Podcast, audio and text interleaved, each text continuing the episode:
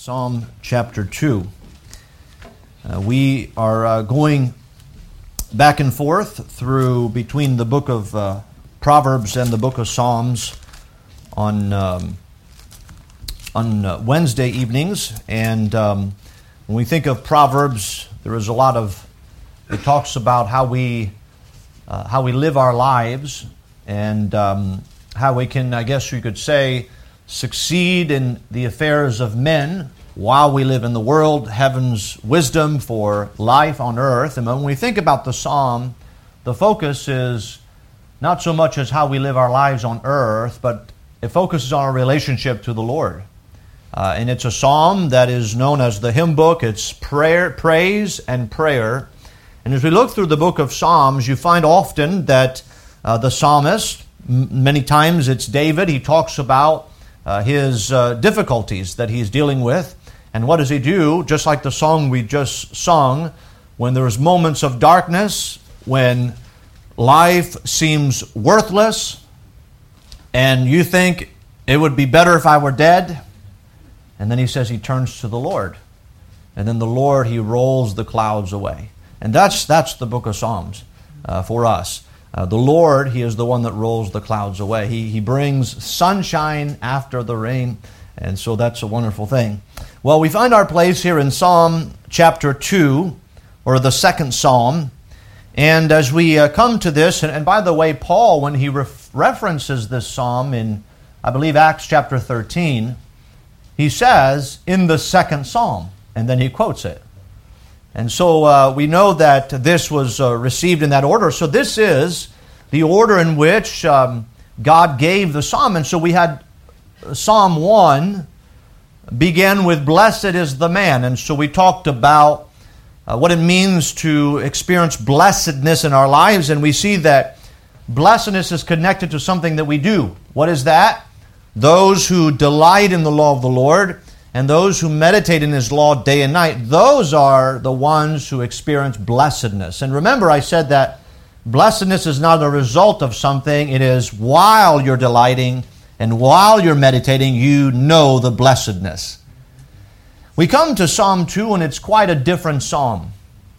Psalm 1, I would say, focuses on something that we must do in our lives to know blessedness.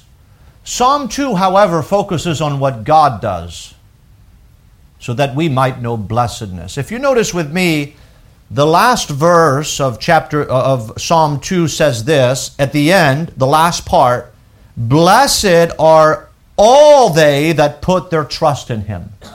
So Psalm 1 begins, Blessed is the man who does what? Who meditates and delights in the law of the Lord. Psalm 2 ends with blessedness. So Psalm 1 begins, Blessed is the man who does this. This is something that we must do in our lives to know blessedness. Psalm 2 says, This is what God does. And so if we trust in God, then we know what blessedness is. And so I believe that both of those Psalms are foundational to the entirety of the book of Psalm. This Psalm is a messianic Psalm. So notice with me Psalm uh, 2, verse 1. The Bible says, Why do the heathen rage? Have you ever asked yourself that question? You look, you look around you and you see all the things that are happening, and sometimes you just ask yourself, why? You know, we think particularly if we bring it at in today's society, what is going on, we could say in our country, maybe looking just inside of our country. I know there's you know war and things like that, things going on around. But if we think about our country, we think about uh, the the madness and the rage of those who are promoting the killing of children. And people are raging. And we ask ourselves, why do the heathen rage? Uh, it's interesting, even some people uh, recently came out and on, on public television basically were praising, they came out on Mother's Day and, all, and said it is a, shame that uh, on Mother's Day, mothers are not going to be able to abort their children. And I'm thinking, how mad? Why do the heathen rage?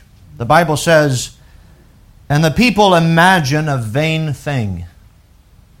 The kings of the earth set themselves, and the rulers take counsel together against the Lord and against his anointed, saying, Let us break their bands asunder and cast away their cords from us. He that sitteth in the heavens shall laugh. The Lord shall have them in derision. Then shall he speak unto them in his wrath, and vex them in his sore displeasure. Yet have I set my king upon my holy hill of Zion. I will declare the decree. The Lord hath said unto me, Thou art my son, this day have I begotten thee. Ask of me, and I shall give thee the heathen for thine inheritance, and the uttermost parts of the earth for thy possession. Thou shalt break them with a rod of iron, thou shalt dash them in pieces like a potter's vessel. Be wise now, therefore, O ye kings, be instructed, ye judges of the earth. Serve the Lord with fear and rejoice with trembling. Kiss the Son, lest he be angry and ye perish from the way. When his wrath is kindled but a little, blessed are all they that put their trust in him. I'd like to note the expression at the end of verse 12. The first psalm began with blessedness. The second psalm ends with blessedness. And so I'd like to preach this evening on the second psalm. The first psalm was, Blessed is the man, uh, and he shall be like a tree. This psalm is, Blessed are they that trust in the Lord. Blessed are they that uh, trust in the Lord. As we look at this psalm, I think there's many of the psalms we know that there are a, there is a double application. And what I mean by that is often uh, David being the uh, penman of uh, that particular psalm, often he speaks of himself, but often he relates what he says, and it's actually pointing us to Christ. And so I believe this is one of those Psalms, but I think that the main emphasis of the Psalms is not actually on David, is actually on Christ. When it talks, for example, about the throne of David being an eternal throne, we know that we're not talking literally about David because David died. But rather, we're talking about the seed of David, which is Christ.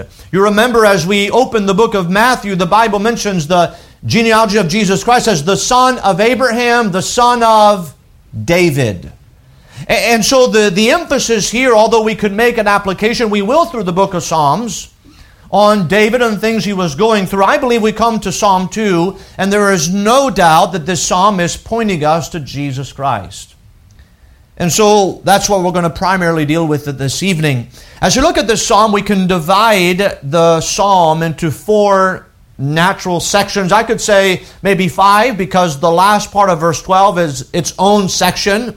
It's kind of a summary of that whole chapter. Blessed are they that put their trust in him. But as you think about the structure of this psalm, uh, it's divided by three verses each. And so in the first part, we note, so I'll give you the outline, then we'll uh, expound on that. The first thing we find in the first three verses is we find the defiance of the heathen on earth.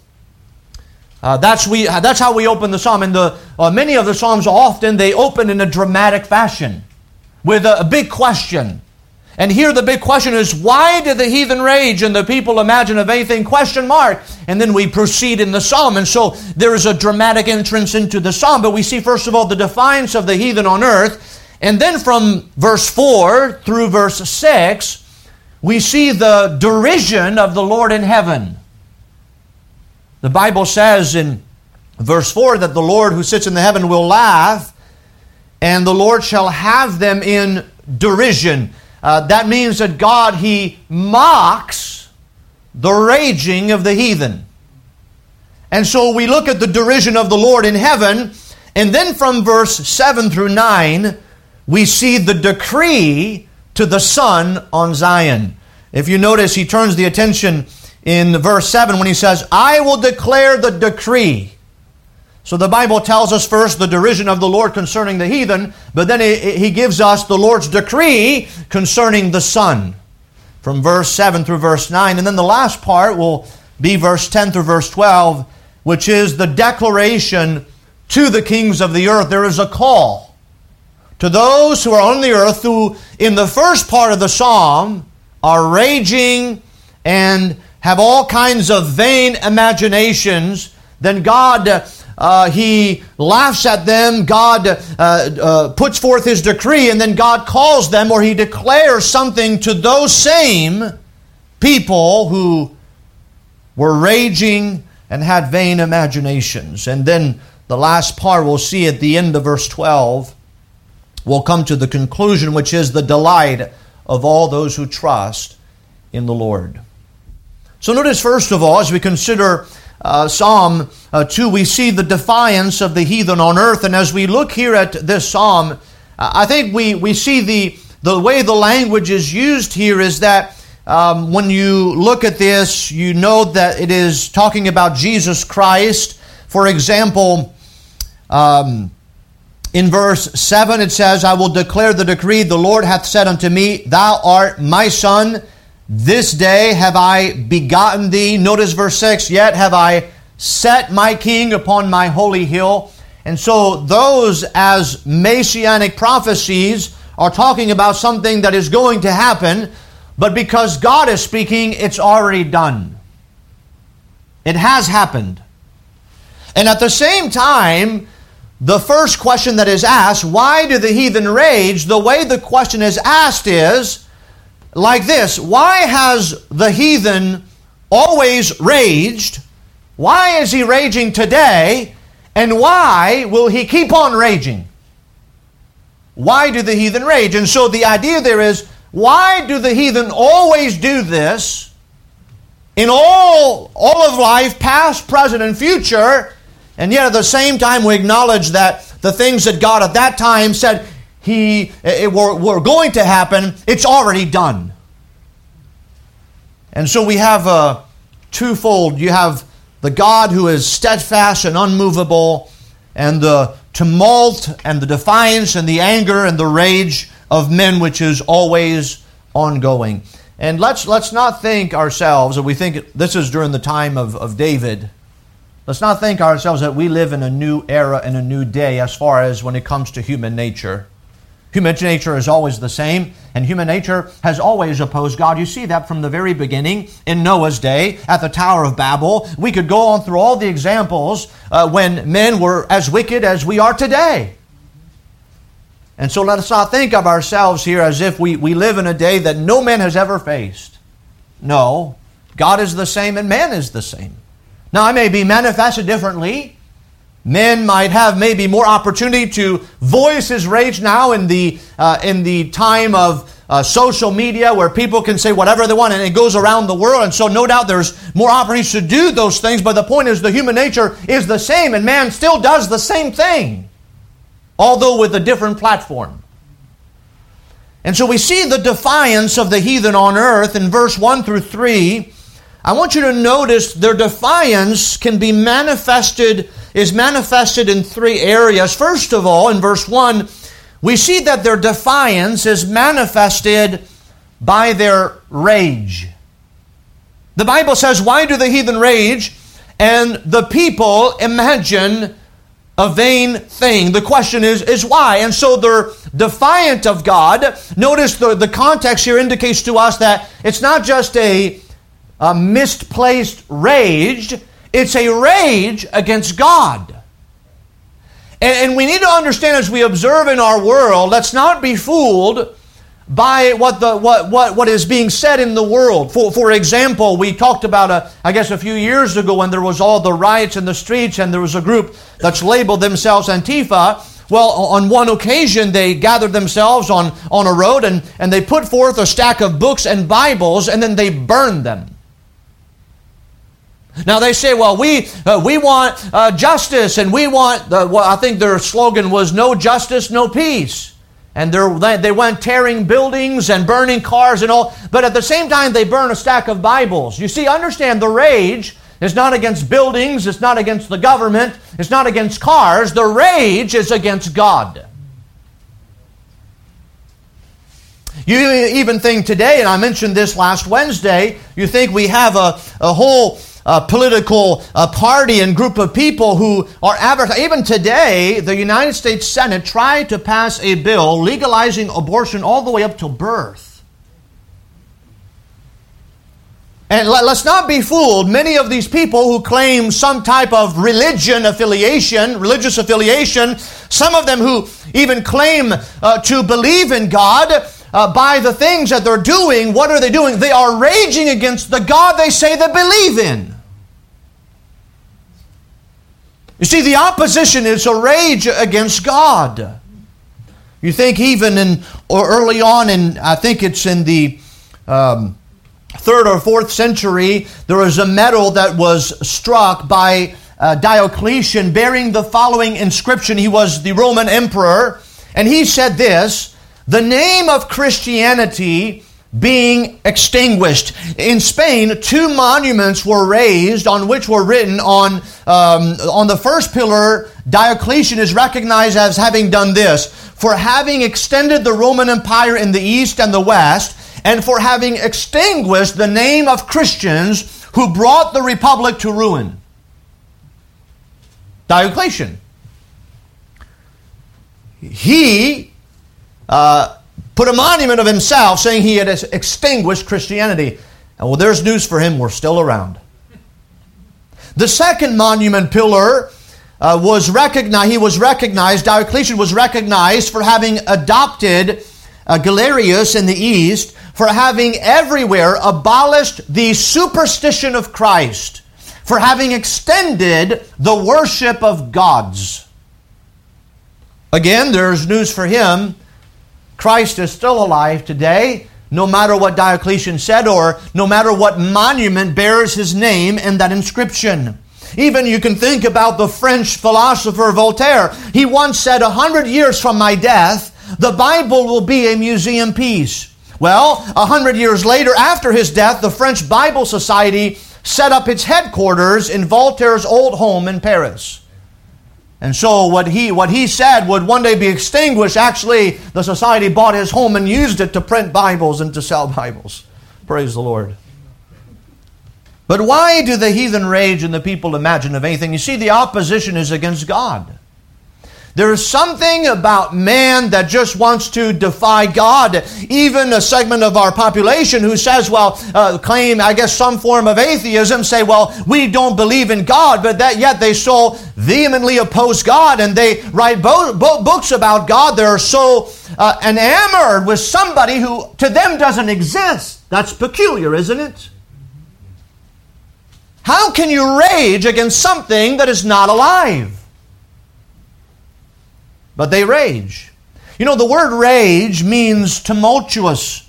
This is the description of something that uh, cannot be quelled or stopped. It, it, actually is a word that was commonly used during that time uh, when a horse snorts, where uh, the, snor- the, the horse is either agitated or excited, and the ho- horse snorts. And sometimes you can't, uh, you know, you can't quell the horse because he's so agitated. I, I just heard, I think there was a the Kentucky Derby, and I'm not advertising it, but there's, a, I guess, a, a, horse won the race that was not supposed to run the race, and they were, I just saw a clip, a video after the race. The horse was so agitated, he began biting the other horses and riders. And so the idea here is that agitation, something that cannot be quelled, and so, and by the way, that, that's what we see all around us. There, there's people, uh, they, they, are raging. There was a, just a woman just recently, uh, I guess she is so attached uh, to the uh, platform of abortion, she stood before a church, uh, really lewdly dressed, and she had a, I guess, um, um, some, I guess, a, a baby doll and all kinds of things, and she was pretending to having giving birth, and she stood in front of the church tearing the doll apart and said, I'm killing my baby, I'm killing my baby. And she was raging, rolling around on the floor outside a church. How sick. Rage. Out of control.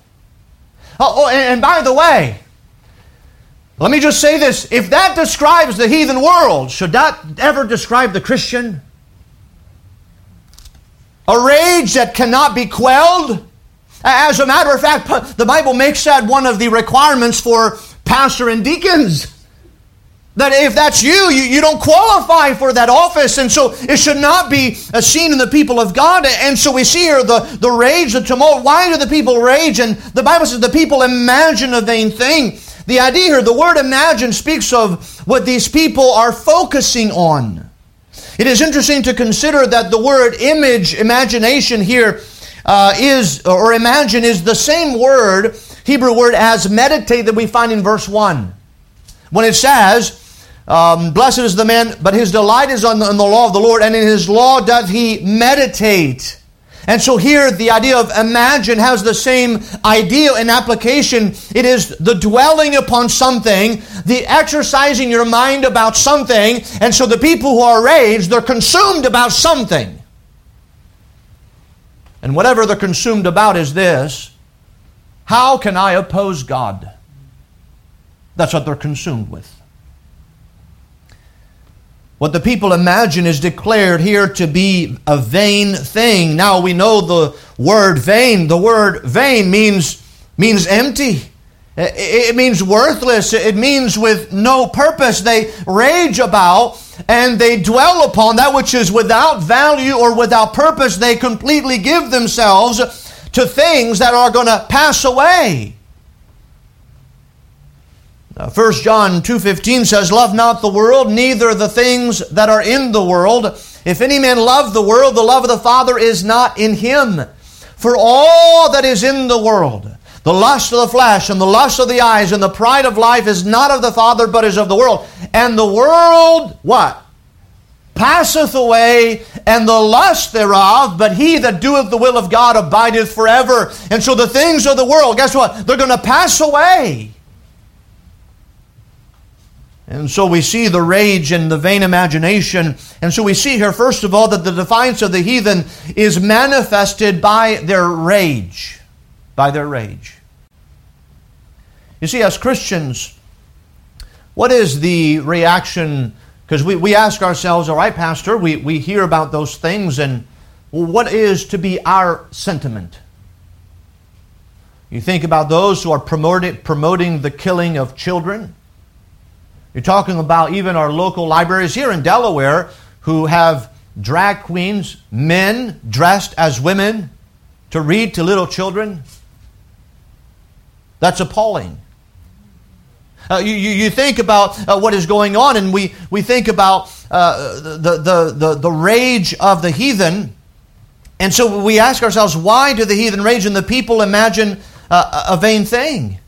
And so it's against all those things is against the design of God, and they're trying to understand. It's not about uh, all being equal and and uh, love and let love and let people live as they please. No, there is an agenda to stamp God out. So what? Is, how how are we supposed to react? We supposed to go to the library and burn the library down? Is that what we do? Is that how, is that how we respond? I suggest to you that we should respond the way that God's people have always responded when they were met with such abominable things in their sight, such as Jeremiah, who lived in a time of ungodliness where even the own children of Israel would offer their own children as sacrifices to false gods. And what did Jeremiah do? He wept. When Jesus looked over Jerusalem and the people that refused to come to him, what did he do over Jerusalem? He wept. And I just wonder how much weeping there is in the people of God. I think that we have to examine our own hearts if we're over here kind of raging and getting all stirred up and we never get to the place where we weep over the sin of our country. I think there's something wrong. You see, the response for God's people is not rage like the world. That's what the world does. They're out of control. But our heart aches for God. You see, God is going to make things right. Do we believe that? But God is not willing that any should perish, but He is long suffering. He is long suffering. And God aches. And so I believe that our heart, if it is to res- reflect the, the, the heart of God, is not a heart of rage, it's a heart of brokenness and sadness for the sin around us. So we see their defiance is manifested in their rage, but we also see, secondly, that their defiance is manifested by their rivalry. Notice in verse 2, he says, The kings of the earth set themselves, and the rulers take counsel together, here it is, against the Lord and against his anointed. Now, there's no doubt that that is a direct reference to what even Peter preaches in Acts chapter 2 when he says that uh, they by wicked hands, and he quotes Psalm 2 uh, by saying that you did exactly what Psalm 2 did, uh, Psalm 2 says, and so he says you fulfilled the, the messianic prophecy of Psalm 2. Peter says that. Uh, Paul says that later in Acts chapter 13. And so this is the fulfillment of this messianic prophecy. But the truth is that's always been uh, done uh, by those who are the kings of the earth and those who are the rulers who take counsel together. Notice against the Lord and against his anointed. You see, the idea here, the word, the expression here, they set themselves against. The word set here means basically to place yourself, to place yourself. The place they set themselves here, the Bible says, is against the Lord. They make themselves the enemies of somebody else. They have declared themselves to be the enemies of someone, someone else. They have made themselves the, the enemies, if you would. You think about kings, and uh, the Bible says kings and the rulers. And so we think about those who stand in the ruling class. What do they do? Well, by saying that there are kings and rulers, what we see here is they've made themselves the enemies of another one's agenda. You see, God has an, an agenda in this world. Now, I guess you could say the agenda in all in the end will be righteousness will prevail and righteousness will prevail when Jesus Christ comes again, and he will rule with the rod of iron. Righteousness will prevail. So, what's the opposing agenda? Unrighteousness. You see, the agenda that we have in the world is what? It is an unrighteous agenda. Yes, um, the transgender movement is an unrighteous movement. I couldn't believe when I heard one of the, I think it was the, um, I'm pretty sure it was the, the head of the Democratic Party in the House, um, Nancy Pelosi, who, who said this um, We need to have righteous anger against the Supreme Court justices. Righteous anger? Whatever she's promoting is not righteous, it is unrighteous. The killing of children is not righteous, it is unrighteous. That word should never come from her mouth because her agenda is one of unrighteousness. By saying those things, she is setting herself not against abortion or against life, she's setting herself against God. That's what she's doing. So we, we, we think about that. They set themselves against, they notice they take counsel together against the Lord and against His anointed. The expression here to take counsel together tells us that they basically secretly scheme and plan this opposition. Note that their counsel is against someone. And you say, well, how is that done? Well, think about it. They take counsel together. And so, you know what? They don't call it the killing of the unborn, they said the removing of fetus. We, we, we have to terminate the pregnancy. So they get together and they think to themselves, how can we fool everybody? How can we appeal to the world? They take counsel together in this agenda against God because they don't want to say, hey, we're against God. They're going to pretend that they're not against God. They're even going to say they're religious and they believe in God, but they take counsel against God nonetheless. God's word tells us that they have set themselves against the Lord. They take counsel together against the Lord. The enemy of the kings and, and rulers is uh, the yeah the enmity is against the Lord Himself. The rage of the heathen is against the Lord. The vain imagination of the people is against the Lord. But not just against the Lord. The Bible says is also against His anointed. You see, ultimately, at the end of the road, you'll find that people have a problem with Jesus Christ. That's the problem. Why? Because Jesus said, as we preach, I am the way, the truth, and the life. No man cometh unto the Father but by me. Jesus Christ is the only way. There is no other way. Well, the world doesn't like that. We need many ways. Your truth is your truth. and you can have your truth. That's good. No, no, no. There is only one truth. And ultimately, who is the truth? Jesus Christ Himself. He is the Word. He Himself is truth. And so, what do they oppose? They oppose the anointed. They oppose the truth. They oppose the Lord Jesus Christ. Well, we know who the anointed of the Lord is Jesus Christ, the Son. He is called in verse 7 the Son. Again in verse 12, kiss the Son. And so, the heathen, the people, the kings of the earth, they they rage, they stand against, they take counsel against the Lord and against His anointed. And so there is no wonder as to what they're doing. Their banner is clear. You see, our Lord Jesus Christ is called the King of Kings and the Lord of Lords. He is the creator, creator of the world uh, of everything that we see and that we don't see.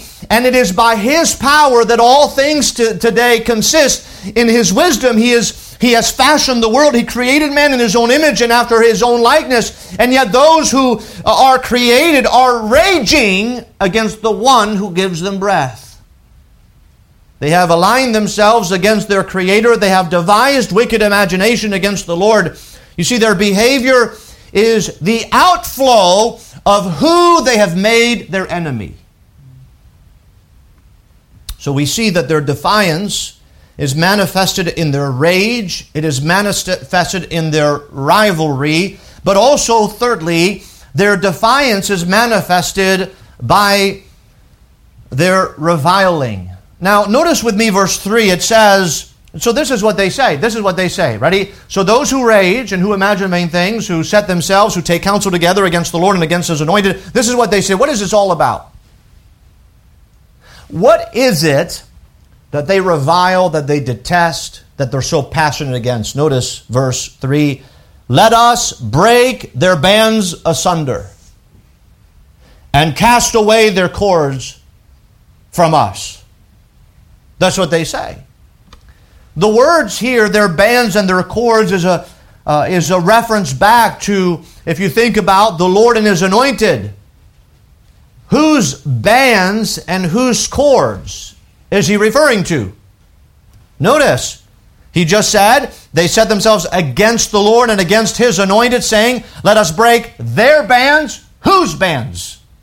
The Lord and His anointed uh, and uh, cast away their cords from us. And so they view the Lord, when they think about God, the reason why they rage, the reason why they take counsel, is because they view the Lord as uh, someone who keeps people in bondage. Uh, they intend to free themselves of God. They want, they want independence of God. That's what they rage about. Let me live as I please. Uh, let me sin. And so what they'll do is they know that sin is wrong. And so what they do is they grab the society and they try to influence the society so that the society passes laws that says, hey, it's okay how you live. And so they think if they have the recognition of society, then therefore uh, God uh, will be out of the picture and then they can live as, if, as they please and it will be warranted. They want freedom from God.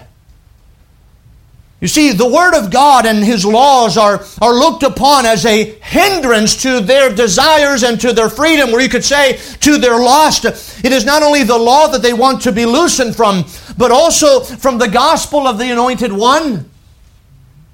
You see, they, want, they, they don't want an exclusive, I am the way, the truth, and the life. They want it to have it their way. They do not want the specific law of God proclaimed, nor do they want the exclusive gospel message propagated. I mean, isn't it unbelievable that you had most of our public schools used to have a, a plaque of the Ten Commandments hanging on them? And students often, before they, somewhere, when they walk through the halls of their public schools, or even as they go into the public school, there will often be a banner or the laws uh, printed Honor thy father and thy mother. That's a good thing, isn't it? Uh, you think about the other ones, thou shalt not kill. That, that's a good one, isn't it? Uh, thou shalt not covet. Thou, thou shalt not bear false witness. Don't, don't lie. And you would think that those principles of morality uh, would, would help a society, but they say we, we have to rid ourselves of God. You see, it's not about the Ten Commandments, it's about the God who commanded those to be done. And so they want to uh, defy uh, God, they revile God, and even the things that are good they will call evil. Why? Because it comes from God. Let's, let's break their bands, let's cast away their cords from us. We want to have nothing to do with God. And so the plan is clear. They intend to rid themselves and a society of God. You see, they want to break and they want to so the word break means freedom, live as I please, and then cast away. Let's rid the cords so that they're out of our sight, so that we don't remember the fact that we wanted to break free. You see, they want to be free to do as they please. They do not want to be reminded of the Lord and His rule. We live in a society that does not want to be restrained by God and His Word.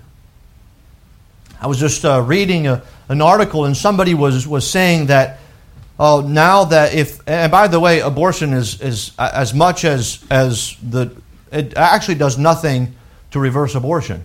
It just brings it to the states. The states will make their own decisions.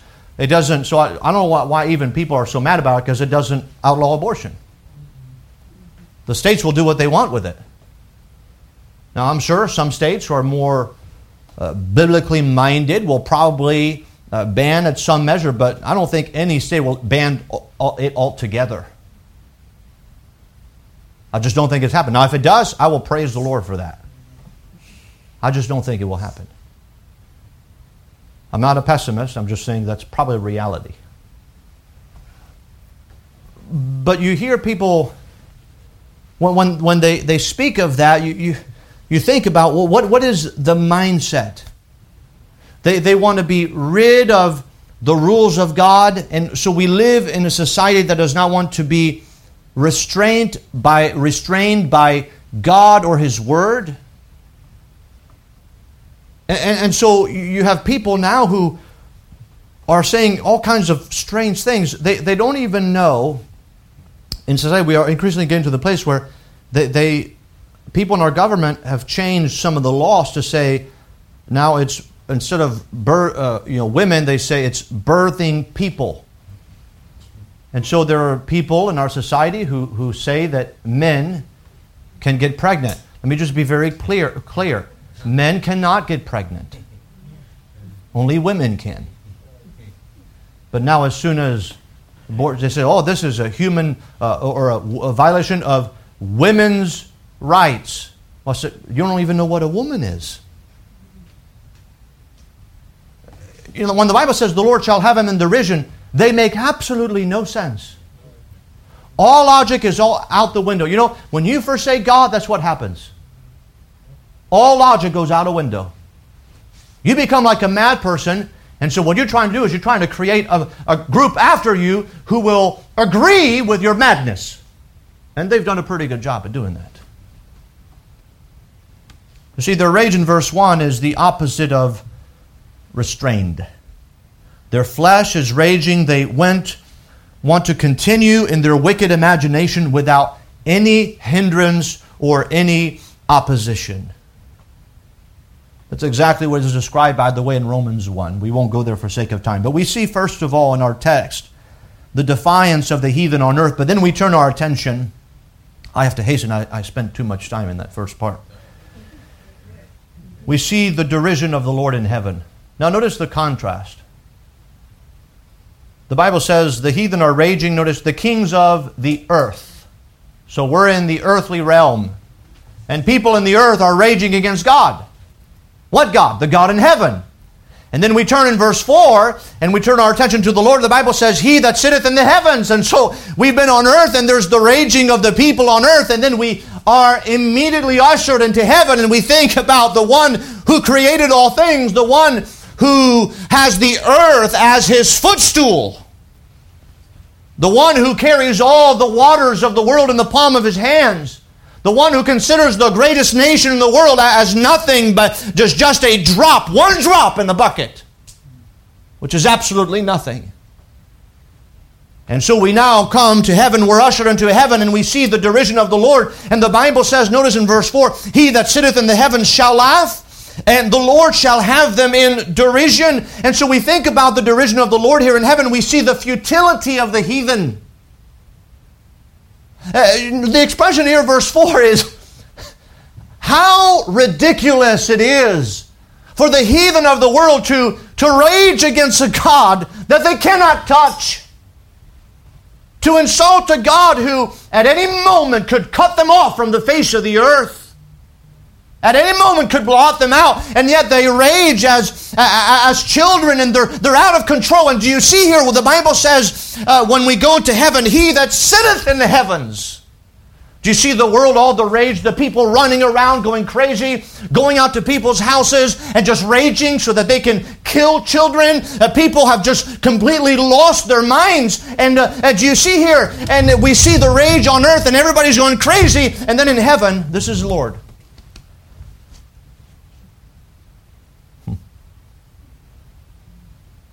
He's not moving, he's sitting in heaven. You know, when people rage, we might like run away from the rage. If you see like a group of people coming down your street, like, oh no, let's barricade the, the doors, and or you run away, you go the other direction, and God is just sitting there. He that sitteth in the heavens, who is unmoved by the rage of the heathen, he will laugh. He will have them in derision. In other words, it is completely futile to think about the rage of the heathen. It is the futility of the heathen. We see, we see them on earth all bustling around, raging, and then God is just sitting in heaven unmoved. Many of these people will say, Oh, if there was a God,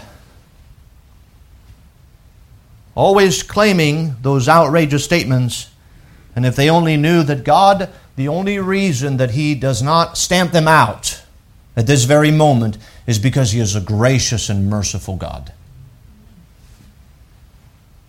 If you ever, we just in the Bible so we just uh, studied through the book of Revelation, and so in the book of Revelation you have the stages, and so you have the seven seals and the seven trumpets and the seven vials, and we're talking about the judgment of God. And the question may be asked, well, why does God do things in stages? And so, a stage of seven, and then another seven, another, another seven. And we think, well, why would God do that in stages? There's only one reason.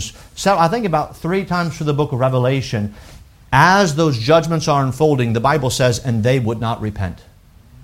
Why does God do things in stages at the end? Because He still wants men to repent. Because God is gracious and merciful. Even in the end, as he's pouring out his judgment, we remember uh, what Joel says In wrath, remember mercy. And that's the kind of God we have. If only these same people who would rage against God and who deride God, if they only knew how gracious and merciful God was towards them. Romans 2 says, The goodness of God leadeth us to repentance. So we see the futility of the heathen, but then we see the fury of the Holy One. Notice in verse 5, the Bible says, Then shall he speak unto them in his wrath. He, who is he speaking to? To the heathen. Then he shall speak unto them in his wrath and vex them in his sore displeasure. Obviously, the wrath of God is the wrath that God is just. And by the way, one day he will judge sin. We know that uh, sin was judged in the person of Jesus Christ, and everybody who is not in Christ one day will be judged. And so he speaks to them and he says, The wrath is, is coming, indignation is coming, you will be judged for your action. No sin will go unpunished. Let me say that again no sin will go unpunished. You either have trusted Jesus Christ, who paid for all your sins, or you will pay for your own sins in hell. No sin will go unpunished. And so the Lord speaks of his wrath. We see the fear of the Holy One. He shall, uh, notice, and vex them in his sore displeasure. The idea of vex means disappoint. You see, they think that they can free themselves of God. And they're going to be vexed. They're going to be sorely disappointed because they're going to find the actually the opposite has happened. Actually, they don't realize while they're trying to liberate themselves and have freedom, they're finding themselves to be in bondage. We see the futility of the heathen, the fury of the Holy One, but then we see the finality of the holy hill. Notice in verse 6, he says, Yet have I set my king upon my holy hill of Zion.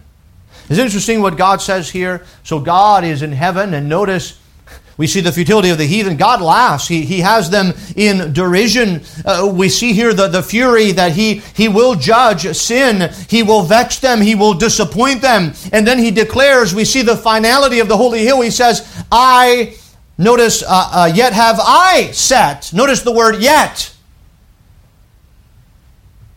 While the world rages, God has already done something. And now here, Psalm 2 Yet have I set my king upon my holy hill of Zion.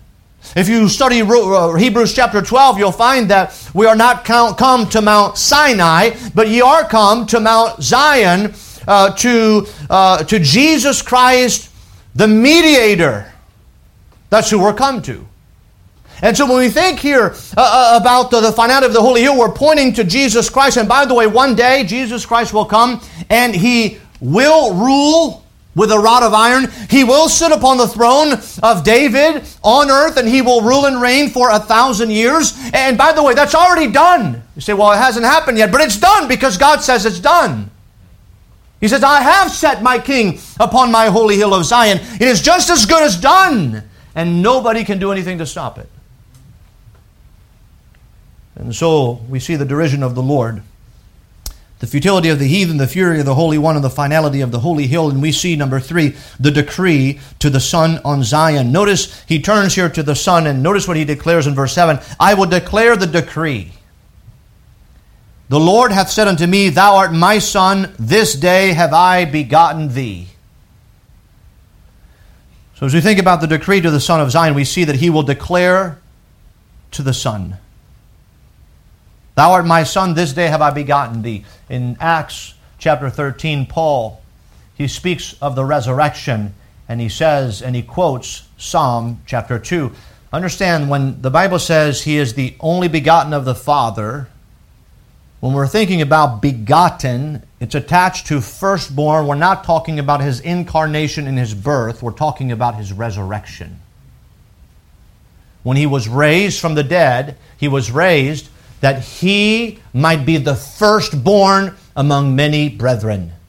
And that's not talking about his incarnation. He saved us not by his birth, but by the cross. And when he was raised from the dead, he was raised for our justification. And so the idea of the begotten is the fact that here obviously we veil, we're unveiled if we only know Psalm 2, but as we know the remainder of the New Testament, we see here that he will declare the Son, and the Son, uh, notice, uh, thou art my Son, this day have I begotten thee. He's talking here about uh, the work of the cross. That, Jesus, that God would uh, send His Son Jesus Christ for the punishment of sin, and He would die for the sins of the world, and He would be buried, and after three days He would rise again from the dead for our justification. He will declare the Son. He will give to the Son, notice in verse 8, Ask of me, and I shall give thee the heathen for thine inheritance, and the uttermost parts of the earth for thy possession. Well, I believe here this is talking about the millennial kingdom. The Bible says that Jesus Christ is going to come and he's going to rule with a rod of iron. He tells us that in verse 9, Thou shalt break them with a rod of iron. And so Jesus Christ is going to rule with a rod of iron. He's going to rule in righteousness for a thousand years as he comes to establish his kingdom in this world. And so he's going to give to the Son uh, his inheritance, and that is the uttermost parts of the earth for his possession. Why? Because he is king. He is king. He will declare to the Son, he will give to the Son, he will also he will also uh, notice in verse 9, thou shalt break them with a rod of iron, thou shalt dash them in pieces like a potter's vessel. He will break with the Son. So God, he talked early on about the fact that he uh, will uh, speak unto them in wrath. He will vex them in his sore displeasure. How is, God, how is God going to do that? He's going to do that with the Son. Jesus Christ is going to come. He's going to separate the sheep from the goats. And he's going to make things right. And so the Lord will break them with the Son. With a rod of iron, he's going to dash them in pieces like a potter's vessel. And so we see the decree to the son of Zion.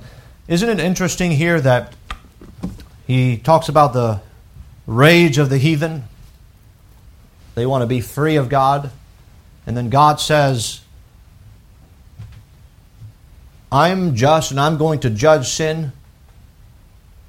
And I'm going to set up my king. But then he brings us to um, um, a prophecy of the Son and who, what he would do for us.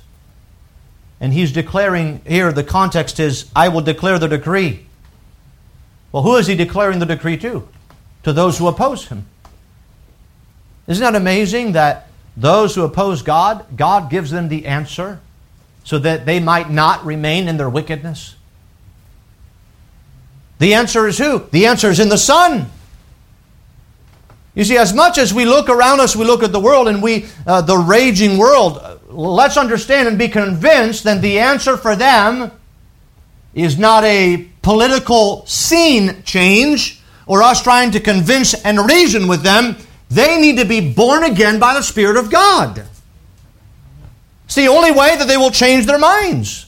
Some of you, probably even before you got saved, you had those views that uh, many people who are anti God and anti Scripture held, but now you've been changed uh, by the Spirit of God, and now you, you love the Lord, the one who you used even uh, unknowingly used to deride. And now you love Him. And so we see the last section, only the decree of the Son on Zion, but we see the declaration to the kings on the earth. And so in verse 1, we see the raging of the heathen. Verse 2, in heaven, God is unmoved, but God devised a plan. And then we see that his plan was to send his son for the redemption of man.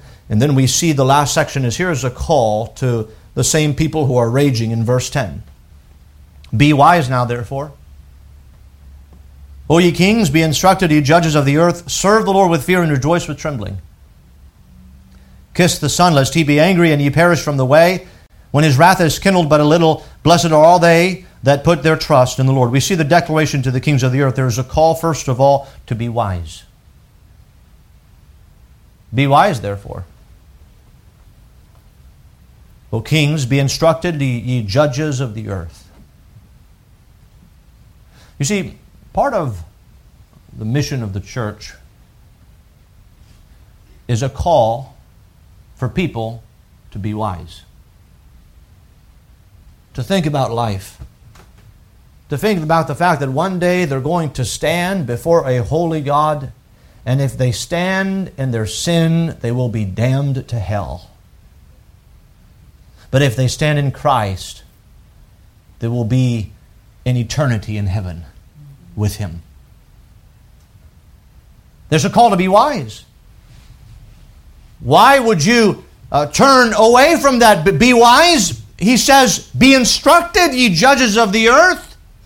You, you would think that uh, the God would just say, Let's just wipe all of them out, but then he calls them to be wise. Uh, he, he says, Stop continuing in your wickedness, in your foolishness, in your rage, in your vain imagination. Be wise. And by the way, the Lord is still calling on people to be wise, and it's wonderful to see people who turn to the Lord and they become wise. We see also a call to serve the Lord. He says in verse 11, serve the Lord with fear and rejoice with trembling. It's interesting, those words, the combination of those words, serve, be a servant of the Lord. That means what? You do the opposite of breaking their bands, casting their cords from us. They're saying, Lord, I want to serve you. Can I be your servant? Would you, would you bind me again?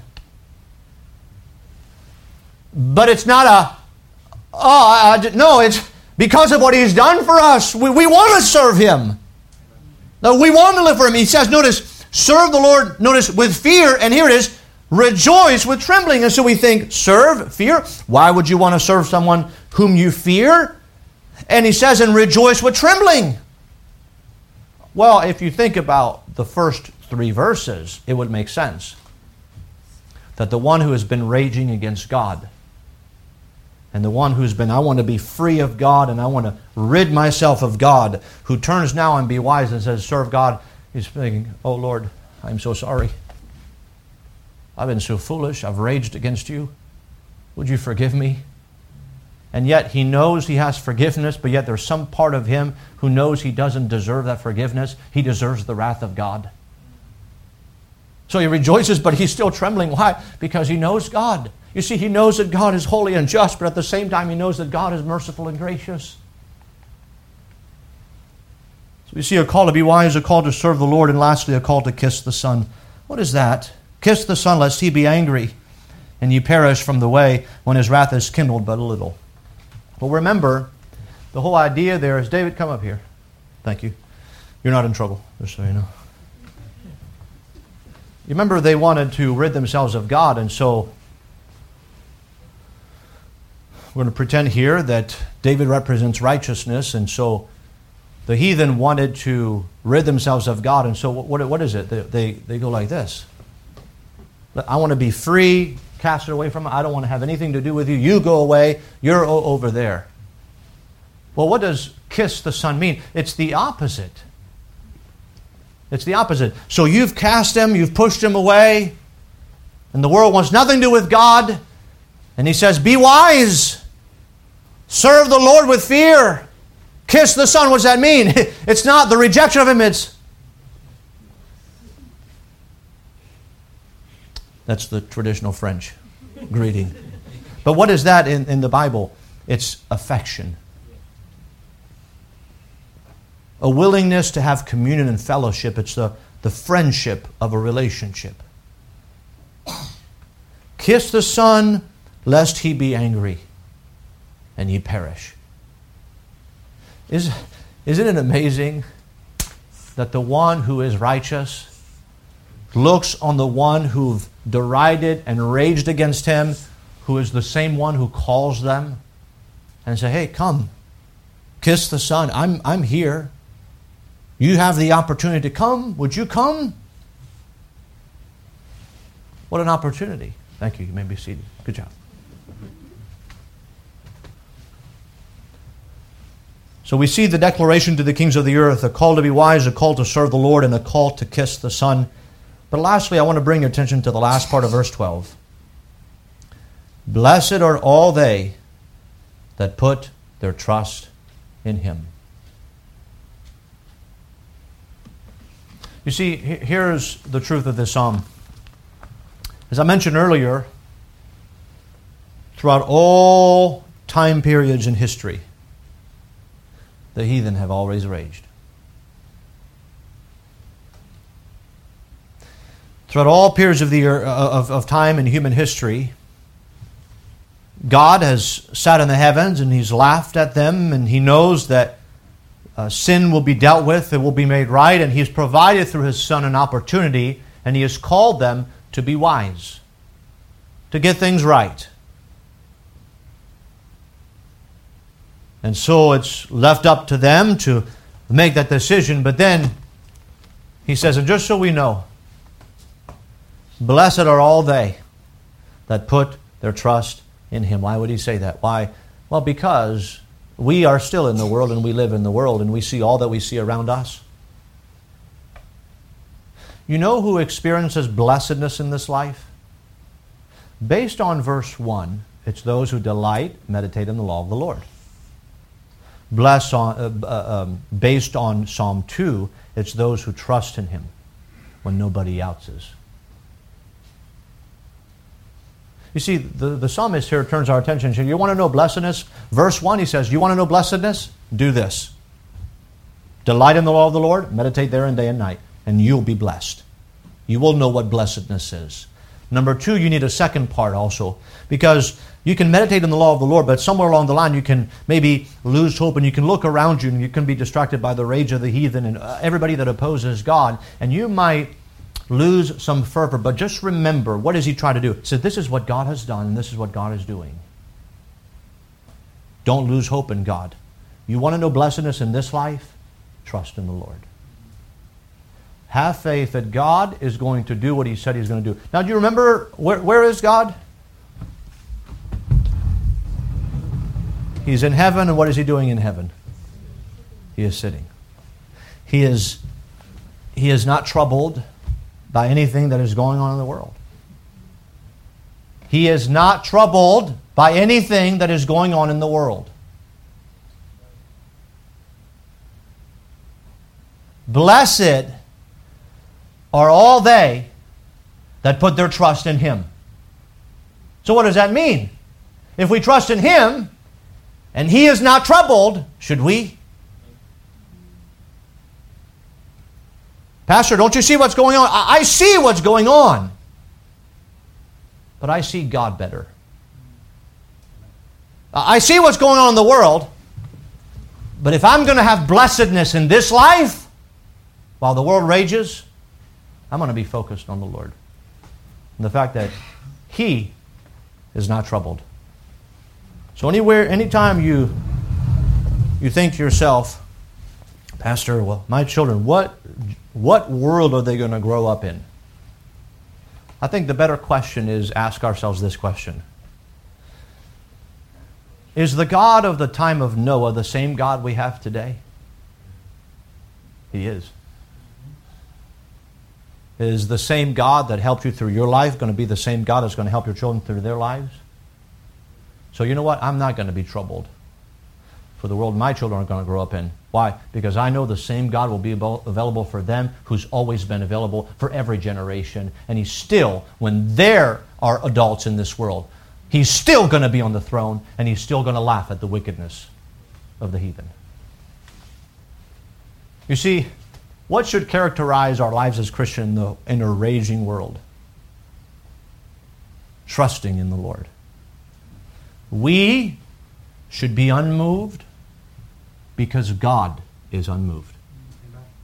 Let's pray.